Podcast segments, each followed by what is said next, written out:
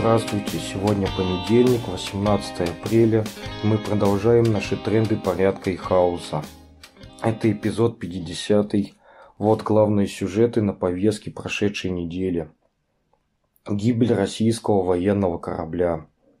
Вечером 14 апреля Минобороны РФ официально признала затопление флагмана Черноморского флота крейсера «Москва», того самого российского военного корабля, посланного защитниками острова Змеиный по известному адресу. Согласно российской версии, причиной затопления признан пожар, следующая за ним детонация боеприпаса и, наконец, неудачная попытка буксовки в порт в условиях шторма. По украинской версии, флагман российского флота поразили две украинских противокорабельных ракеты. Российские власти говорят о полной эвакуации экипажа крейсера, в чем другие источники высказывают сомнения. Крейсер «Москва» называют самой дорогой российской военной потерей. Он стоит примерно $750 миллионов.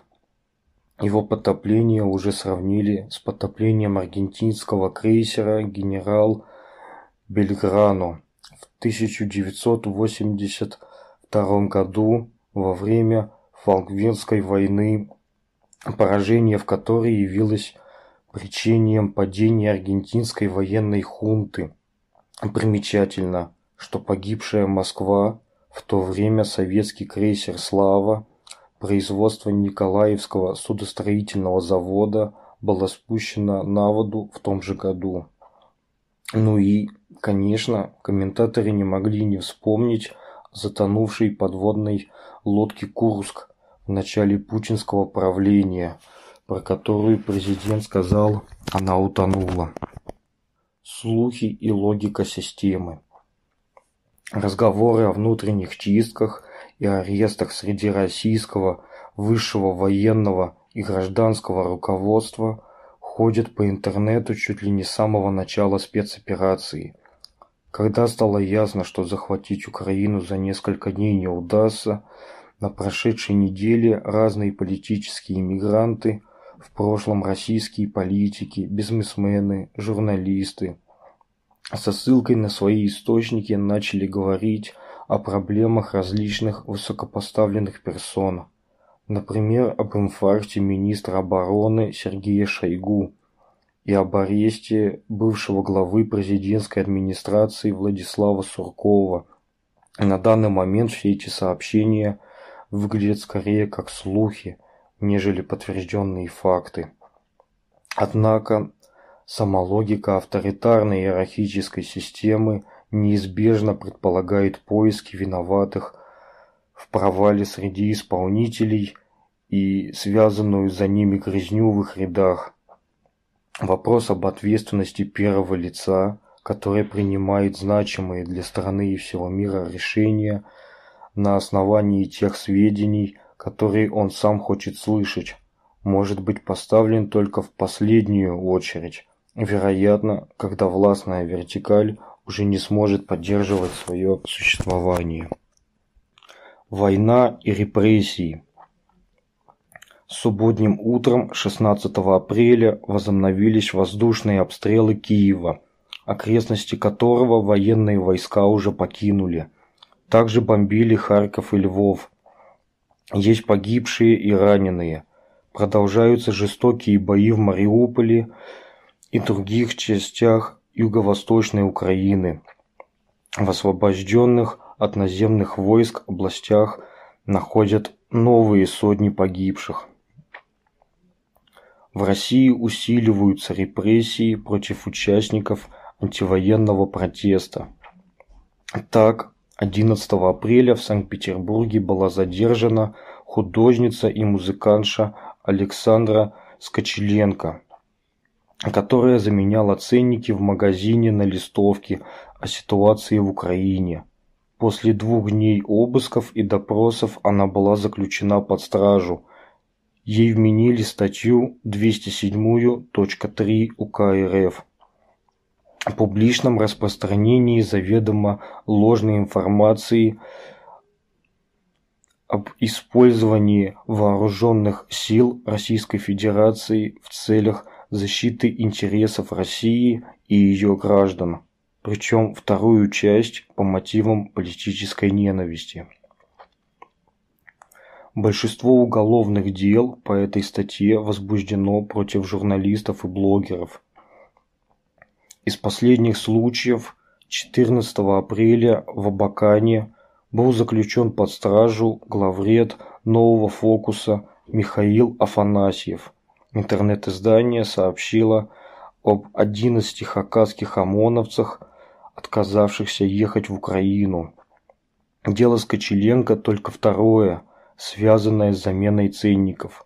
В большинстве подобных случаев протоколы составляются по аналогичной статье КОАП 20.3.3. Заключая Сашу под стражу, суд не принял во внимание состояние ее здоровья.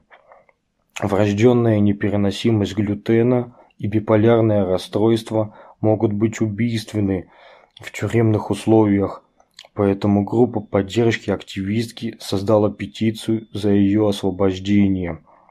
Ссылка в расшифровке на сайте. Количество административных дел о дискредитации вооруженных сил Российской Федерации перевалило уже за 600. Подобный протокол был составлен и в отношении нашего товарища, политзаключенного анархиста Евгения Кашева, отбывающего срок в Кабалдино-Балкарии. Надзирателям не понравились какие-то его высказывания, информацию о суде пока нет. Этот прецедент может стать первым случаем, когда по статье о военной цензуре привлекают заключенного. Помимо официальных правоохранителей, людей с антивоенной позицией преследуют и разного рода прокремлевские наймиты, типа серб, продолжающие в частности портить двери. В отличие от верхушных чисток и разборок, в наблюдении за страшными, повсеядными, уже рутинными новостями военного времени не всегда понятно, насколько они являются следствием разогнавшейся машины, мчащейся по накатной колее, а несколько представляют собой месть за крах имперского реванша. Репрессии нон-стоп. Политические преследования по невоенным статьям из российской действительности также никуда не делись. 12 апреля предсказуемо были признаны виновными экс-редакторы студенческого журнала «Докса» Алла Гудникова, Армен Арамян, Владимир Метелкин и Наталья Тышкевич. Их приговорили к 2 годам обязательных работ. В день чтения приговора около суда собрались более сотни человек. Однако в зал и даже здание их не пустили. Несколько человек из группы поддержки были задержаны. Одна из активисток, пришедшая с синими и желтыми шариками, впоследствии получила 28 суток административного ареста. Но не за дискредитацию вооруженных сил, а по митинговой статье. Дело против участников Уфимского марксистского кружка, объявленного террористическим сообществом, обретает все больше, черт печально, знаменитых дел «Сети и нового величия». 21 апреля в 10:30 утра состоится заседание Кассационного суда по делу Азата Михтахова. Москва, улица Верейская, дом 29, строение 34, зал 401. Под шумок или ударим за стройкой лесов по санкциям. Еще 6 апреля Госдума приняла в первом чтении антисанкционный пакет изменений в Градостроительный кодекс РФ, а также в законы об ООО «ПТ» экологической экспертизе и озере Байкал. 14 апреля закончилось представление поправок и отзывов ко второму чтению. В случае окончательного принятия законопроекта парки, заповедники, национальные парки и заказники можно будет застраивать без экологической экспертизы.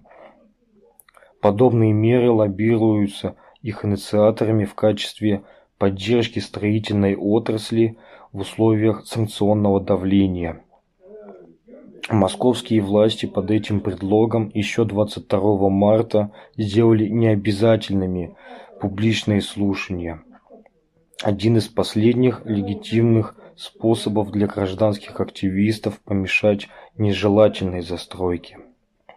Под шумок доминирующей в информационном пространстве темы, вводящей в шок и растерянность в первую очередь гражданских активных людей, да еще и под предлогом антисанкционных мер, властям очень удобно снимать последние препоны на пути всепожирающего строительного крупного бизнеса и связанных с ними чиновников. Но даже последним трагическим событиям не удалось задавить низовую экологическую и городскую активность в России. Продолжается противостояние жителей застройки Троицкого леса в Новой Москве. Защитники Битцевского парка, Покровского, Стрешнего и других лесов и парков также продолжают борьбу. Лесные инициативы в Москве объединились в коалицию. Будущее. Авторитарная диктатура стремится задавить не только любое выражение несогласия со своими действиями, но и вообще любую активность, неподконтрольную государству. Но ее ресурсы не безграничны и, очевидно, подходят к концу. И сейчас именно от низовых инициатив, их способности к самоорганизации и активным действием зависит, удастся ли построить какое-то иное будущее. Ну вот и все на сегодня. Напоминаем, что в трендах порядка и хаоса участники автономного действия дают анархистские оценки текущим событиям. Слушайте нас на YouTube, SoundCloud и других платформах. Заходите на наш сайт autonom.org.